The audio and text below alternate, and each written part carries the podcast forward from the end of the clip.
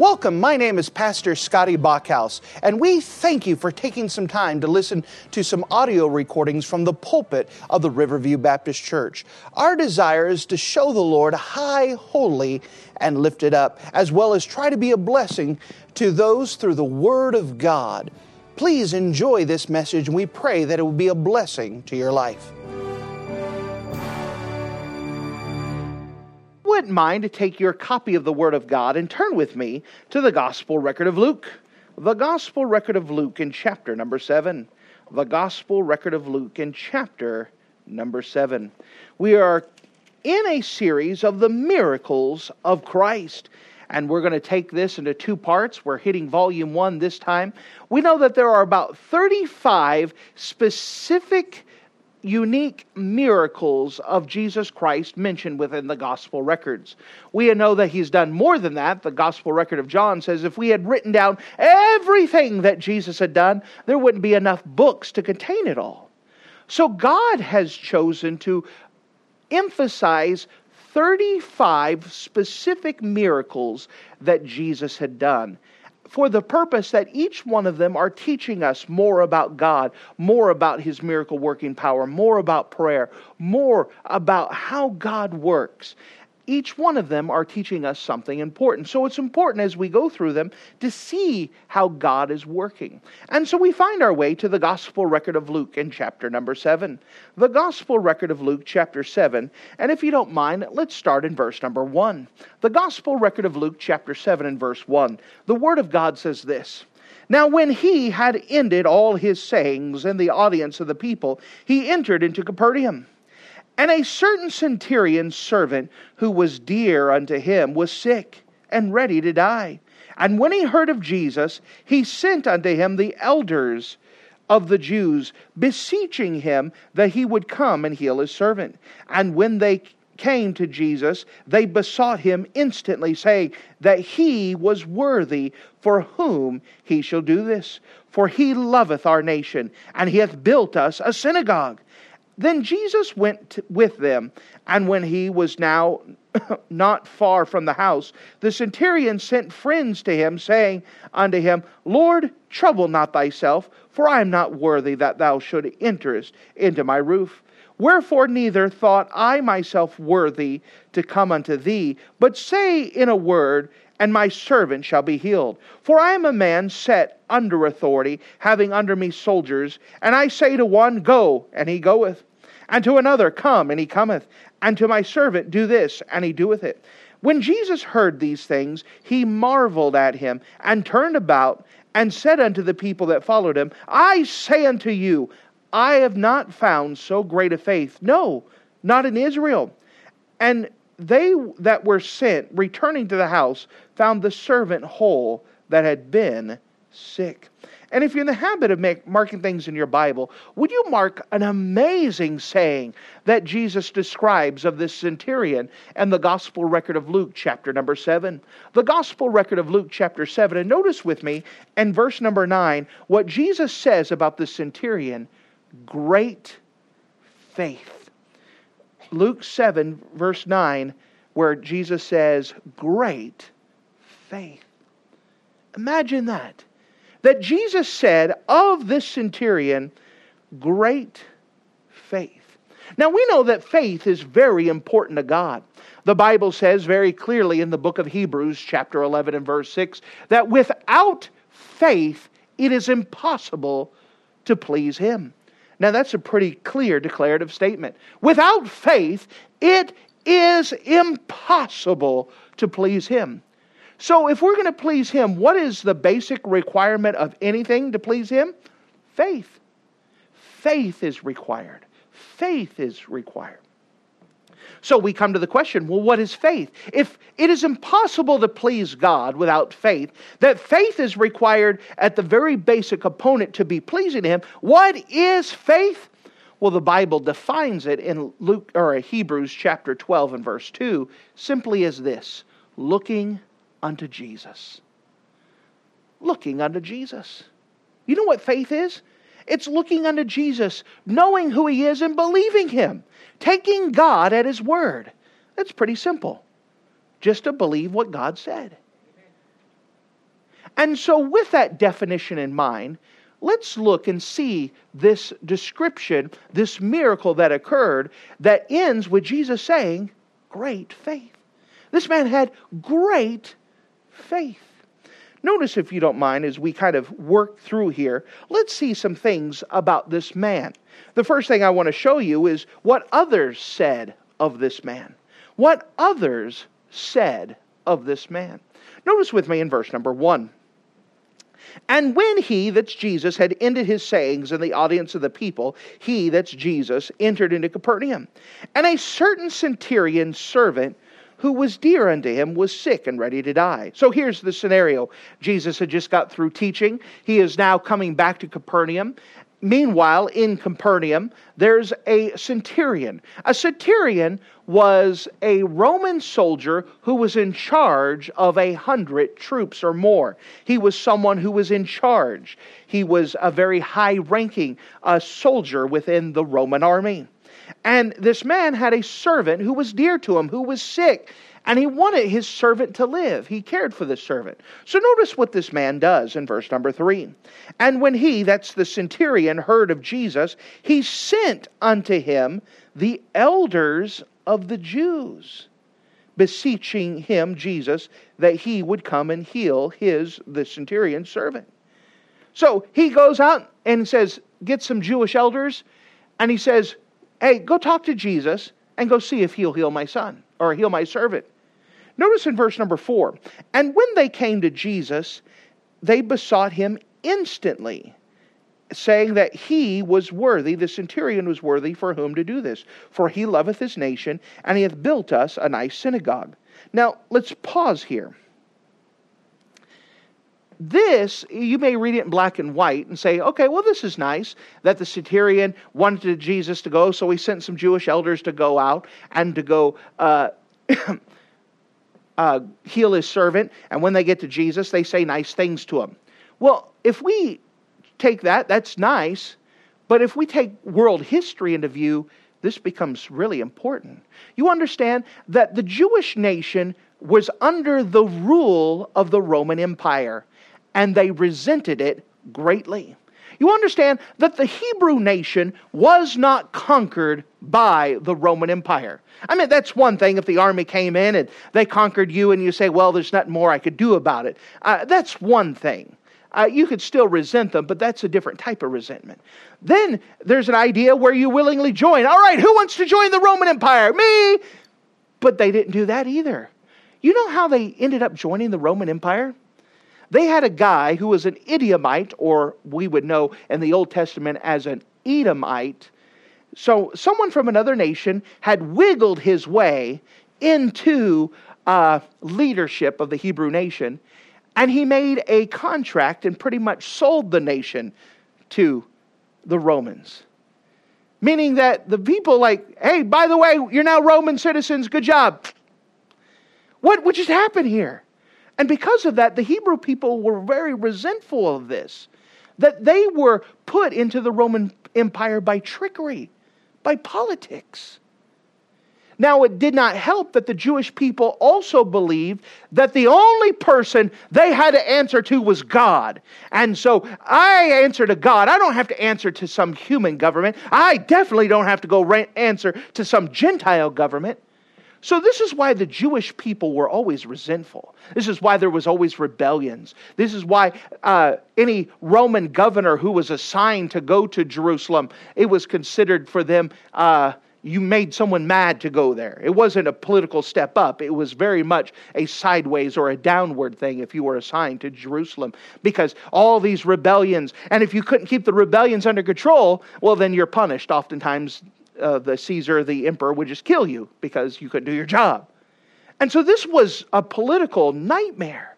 And so the Roman soldiers, the Jewish people hated the Roman soldiers because of the control they had. Under Roman law, they could look at someone and say, hey, you, you, you have to go carry something for me. And under Roman law, they can compel you to carry something for a mile.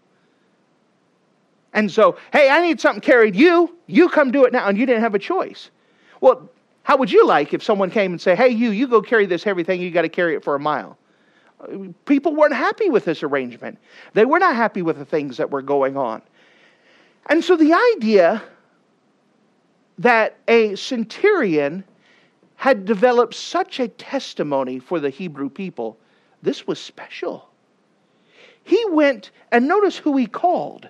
Notice with me, if you don't mind, in verse 4. And when they came, uh, sorry, verse number 3, and when he heard of Jesus, and sent unto him the elders of the Jew. These are the Jewish leaders, religious leaders, the, the people who are high up in the community, the pillars of the Jewish community. He came to them and said, Hey guys, can you do me a favor? Can you go talk to Jesus? And they said, We'd be glad to.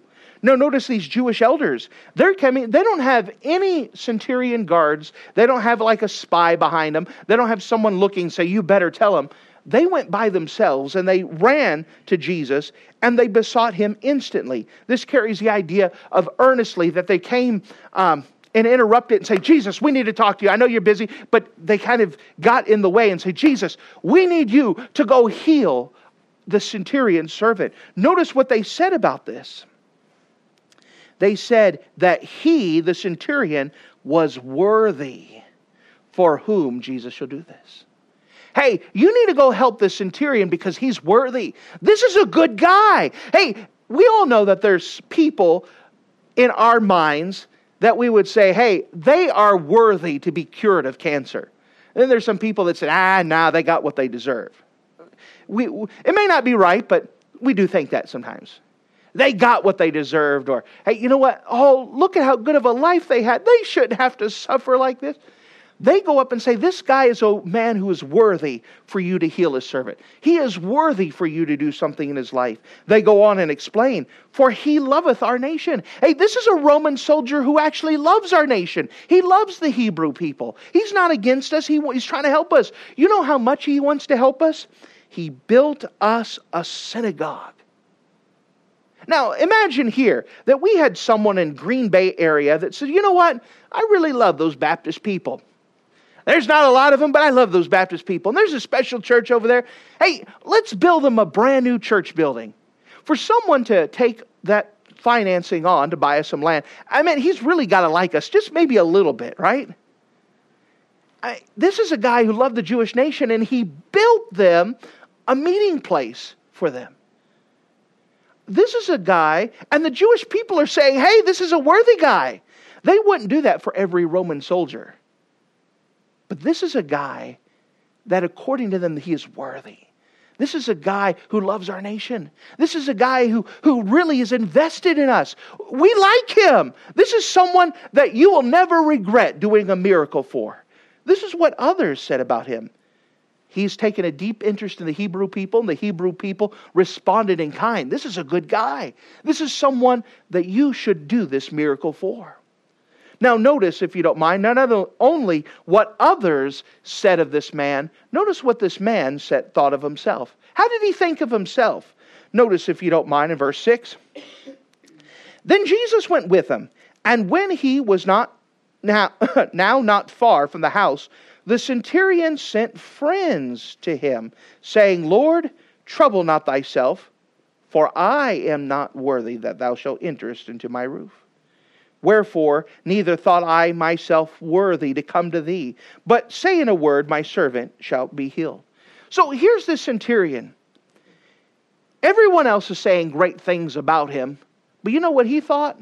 He says, I'm not worthy. I'm not worthy.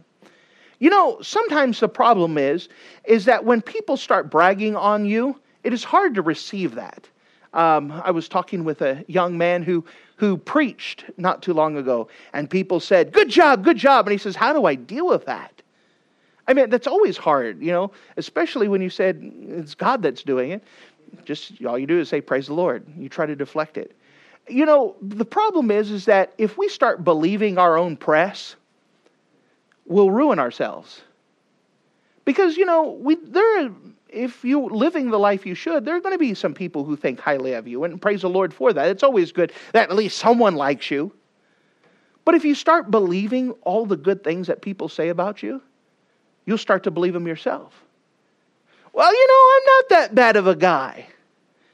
And when you start thinking yourself more highly than what you really are, you start to depend upon yourself. You start to have pride. You start to have problems. And so well, here's a guy that people are praising. But this is a man who also had a realistic view of himself that said, hey, I'm not all that. They, they may say nice things, but I'm not worthy. He goes in verse number six, uh, six, Jesus went with him. When he was not far from the house, the centurion sent friends to him, saying, Lord, trouble not thyself. I am not worthy that thou shalt enter to my roof. So he sends out guards, and he's not being pious. He's sending out a realistic, hey, why should I have Jesus come in here? He, I'm not worthy for him to come to my house. It's, it's not, I'm not worthy of the prince of uh, princes, the king of kings, the prince of Israel to come. Uh, no, no, no. Just all he has to do is say a word. He goes on in verse number uh, seven. Wherefore, neither I thought my worthy to come to me. Jesus, I'm not even worthy to be in your presence. I, I'm a nobody. I'm a nobody. And so he he just says, Jesus, all you have to do is just say a word. That's it. I, I don't need you to come to my house. I need to come to you. I, I, I'm not worthy to go up there. You know, sometimes people go to the uh, throne room of grace and feel like they're bossing God around. God, I need you to take care of this, and I need you to take care of this, and I need you to take care of this. Who are we to approach the God of gods, the King of kings, and give him orders, to demand anything of him? All we can do is go up and say, God, I'm not worthy, but if you don't mind, would you please take care of this? The idea that we're not worthy. You know, the problem is oftentimes, and sometimes why we don't see answers to prayer, why we see things falling apart, is because we do think we're deserving. God, I deserve you to give me a brand new car. God, I deserve a brand new house. God, I deserve this. We don't deserve anything we deserve hell. My pastor taught me something a long time ago I never forgot. As I was working with a, a man in discipleship, and he would often go to the place of uh, whining and complaining. Oh, I'm just a no good scumbag, horrible. And he would go on like that. And what he wanted in return was the pat in the back. Oh, you're fine. It's all right. But I'm just, I'm just, it's, I'm just so horrible. And, and what would happen is that people would pat him on the back, including me. It's all right, it's all right. We all make mistakes. We all. And what would happen is that wasn't helping the guy at all because it was feeding his ego. Well, then I'm not that bad. I'm all right. Well, he did that to my pastor once. And my pastor said, Listen here, you're a no good scumbag sinner who's worthy of hell. And so am I. That did more to help that man's mind and attitude than all the there, there. We're, we're not worthy of anything. We're not worthy to approach the throne room of grace. Now, He has invited us and we have permission to do so, but we shouldn't take it for granted. We're not deserving of so many things. And what a difference of mind and attitude this man had compared to what everybody said about him. He didn't believe his own press. He recognized who he was. I'm not worthy. I'm a nobody. I, I want God to answer prayer and I'm asking him, but I'm not worthy of it. So God, he sent messengers out and said, Here, you don't have to come to the house. You don't have to, all you have to do is say a word. That's all you have to do. Now, that brings us to the third thing here what Jesus thought of him, which is always the most important thing. We saw what others thought about him, we saw what, bit, what he thought about himself, but then we see what Jesus thought about him. So he ends up and says, Jesus, all you have to do is say a word. Notice with me, we continue with that thought in verse number seven. Wherefore neither thought I worthy to come to thee, but say in a word, and my servant shall be healed. For I am a man, for I also am a man set under authority, and having under me soldiers. And I say unto thee, Go, and he goeth, and to another, Come, and he cometh, and to my servant, Do this, and he doeth it. Now, Here's a man who has understood the simplicity of a chain of command. It's something that they teach you in the military, uh, which is great training. More people need to have this mindset. Is that I am under authority. That means whatever the boss tells me to do, it's my job to do. And then when I have people under me, they have the responsibility. When I say go, he goes. He doesn't say, but why? Why do I have to go? You don't have that choice in the military. You go. Yes, sir. Go do this. Yes, sir. That makes things simple. I obey authority, and then those under me should obey my authority. And he says, God, all you have to do is say a word and it's done. That's as simple as it is. We like to make things complicated. Almost we want to do rituals. All right, God, we're going to heal Brother Orland, so we're going to lay him there and we're going to put rocks around him and put candles. We're going to put sweet smelling things over him and we're going to pray over him. We're going to pray. When all that really needs to be done is, God, all you do is say a word and that's all that's needed. That's it. All you do is say a word and that's all that's necessary. Because everything's under God's authority. God doesn't need our help. We, he just needs to say a word. That's it. Everything's taken care of. And so this is all the man said to Jesus. You don't have to go to me. I don't have to go to you. You don't have to come this way. Just say a word and it's done. That's it. That's all that's required. So Jesus hears this. Verse number nine. When Jesus heard these things, he marveled at him. Notice that word marvel. This is going to be important. I'll come back to it in just a second. He marveled at him and turned about him and said to the people that followed him. So remember, you have the elders that came. And of course, the crowd's always following Jesus, but you have elders who had the synagogue built for them, the messengers that came to Jesus.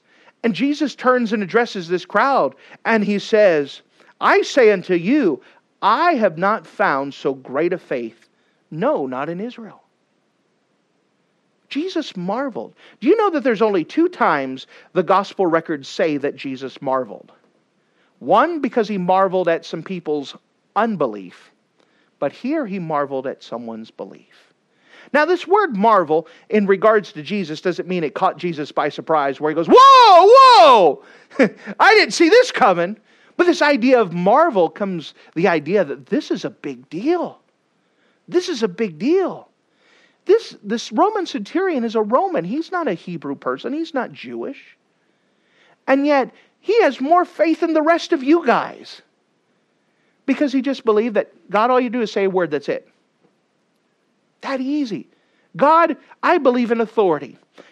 You're in charge of everything. All you need is to say a word and it's done. That's it. Jesus says, I haven't found someone great faith. You know, what is faith? It's looking unto Jesus, it's believing in His Word. We don't have to do a lot of hoopla or expect a lot of hoopla. Big flash, big flare, and put on a big show. Jesus just has to say a word. It's that simple. Just say a word. Jesus looks back and said, This is a man of great faith. I haven't seen someone in all of Israel. I've looked. Here's a man who has great faith. How does it turn out? Verse number 10. And they that were sent, so these last people that were sent, returned to the house, found the servant whole that had been sick. That's it. That's it. He came back and Everything was healed, just like the man had said. Just say a word, that's all that's needed. Jesus turns around and says, This man's got great faith. They go back in the house, and the servant's healthy. He's up and moving. It's like he would never been sick. Just that quick. What a wonderful God.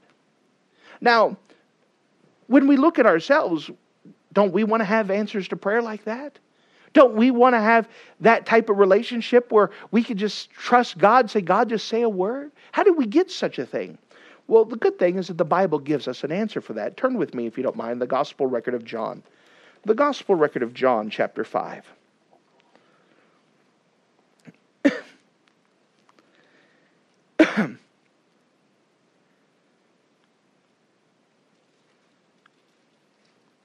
Let's just make things simple. I like it when things are simple. Jesus in John 15 is in the last hours before he is arrested and put on a false trial and sentenced to death. Him and his disciples. That's all that's here. This isn't a big crowd. He's already observed the Last Supper. Judas Iscariot is already taken off. And Jesus has gathered the 11 that's left, and he is giving him his last words before he goes to the cross. And so this is an important time. It's John 14, 15, 16, 17. By this time in John 15, they've left the upper, uh, t- uh, the upper room and they are walking together to the Garden of Gethsemane. So get this in your mind. Jesus and the 11, Jesus is walking. They're heading to Gethsemane now. It's already nighttime. And he's gathering the disciples and he's telling them this secret. Just these 11, private conversation. Notice with me, let's just go to one verse in verse number 7. Uh, John 15 and verse 7.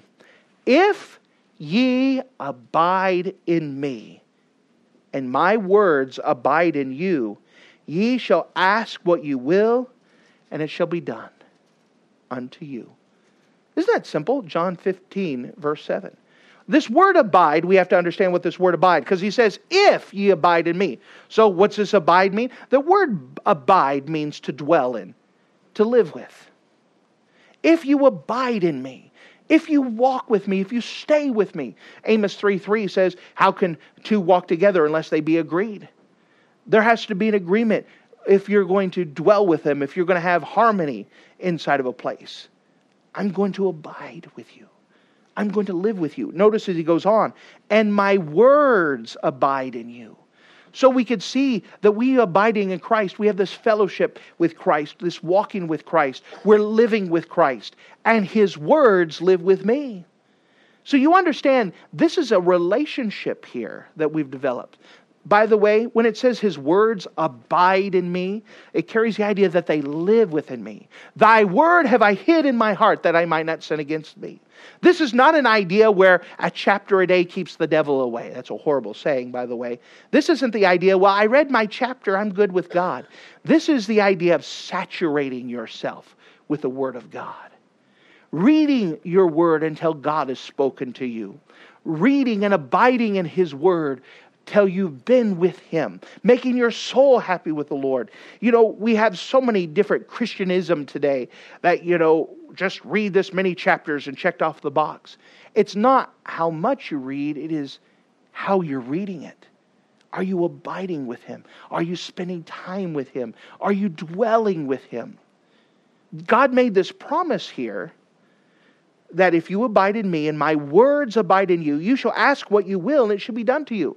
Remember, we started at the very beginning, we talked about faith. That faith cometh by hear, or sorry, old wrong verse. That without faith it is impossible to please God. The only way to please God is faith. So the next question is, is we asked, is what is faith? We got to understand what it is. Faith is taking God at His word just believing what God said. So the next question is where do I get faith? Do I just stand here and go, come on, get faith, come on, faith, come on? Where do we get faith at? Faith cometh by hearing, and hearing by the Word of God. If you ever find yourself, I'm weak in faith, you know what you need? More of the Word of God. To abide in Christ, you know what you need? The Word of God. Again, this is a type of Bible reading that's not the idea that my words touched every, my eyes touched every word in the paper, kind of like you read for high school, right? Did you read your assignment? Uh huh, my eyes touched every word. It's not that type of reading.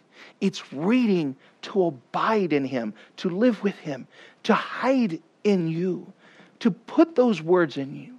My words have I hid in my heart that I might, thy words have I hid in my heart that I might not sin against thee. It's to put them in here, to cram them in here. That carries the idea of meditate. Let me give you another example. Again, we're talking about where do we get the faith? How do we get this idea of abiding with Christ? If I can ask you, what did you read this morning? And you go, um, er, oh. Well, you didn't read your Bible like this. When you read your Bible to feed your soul. When you read your Bible to abide in Christ, you're looking for Him. And if you look for him, he will be found. God, show me yourself today. And God says, I'll be glad to. And as you read your Bible, He will show you, He'll teach you about something of Him today. And you go, that's great. And you think about it during the day, it'll pop back up. Oh man, I read this morning. Oh, I, it's great. Man, I, I love the Bible reading times that I have where I get so excited I call my wife at work and say, Honey, you know what I read today? This is great. I couldn't wait to tell you. That's good stuff. Man, I like so much when I read the Bible and something pops up that I got to call a preacher friend. Hey, you know what I saw in my Bible today? This is great. And that's good. That's how it should be. That we have something deep inside, that we got something from God's Word. And by the way, every time you read it, you should find something like that. How much Bible should I read? Well, if you're going to be honest, you read until you get something. Sometimes it may be one chapter. Praise the Lord. Sometimes it may be 10 chapters, 20 chapters. You get something, you read until God gives you something, and you go, This is good. Oh, this is great. Then you have something to think about God about, and you're abiding in Him. And then as you're thinking about Him and you're abiding in Him and you have that relationship, and then God brings a prayer request in your mind, brings someone to mind, you can have confidence that God's going to answer this.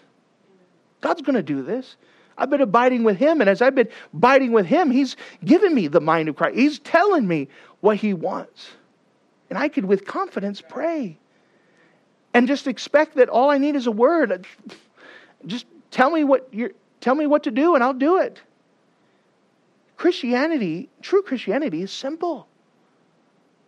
If we're abiding with him, we can expect with great faith. All he has to do is give a word. That's it. That's all I need. Is, you know, oftentimes when I pray, again, I'm, forgive me, I'm rambling a little bit, but I think it may be a help. Sometimes when I've got a big prayer request, something big, all I need to hear from heaven is that God says, I got it handled. We're good. That's all I need. If He doesn't want to tell me how He's doing it, that's fine. I'm just going to expect for Him to do it. What a great comfort that is when God says, I got it handled. Good. Okay. Oh, so and so, they're so far away from God. God, will you do something? God says, I got it handled. Okay, good. We're good. What a comfort that is. How simple that is. I'm glad that we don't have to butter God up. Oh, dear God of Jeroboam and the Boam boys and Jehoshaphat and all the fat brothers. I'm glad we don't have to use fancy titles. Just simple thing God, you know what prayer is? It's asking. You know what answer to prayer is? Receiving. Asking and receiving. God is able to do such things. This is why Jesus said it was great. All he needed to do was that Jesus said, Here, Jesus, got, say, I got it handled. That's all I need. I don't need you to come visit me. I don't need a warm, fuzzy feeling. I don't need bright lights. I don't need you to show up to my house. I don't have to go make a trek to you. All I need you to say is, You got it handled. Amen. And Jesus turned around and said, Great faith. And he marveled. He marveled. Great faith. Why? Because it was simple. It was simple. I could trust God for this. I pray. He said He's got it handled. I can expect it to be accomplished. If you abide in me, and my words abide in ye, you, ye shall ask what you will, and it shall be done unto you. Great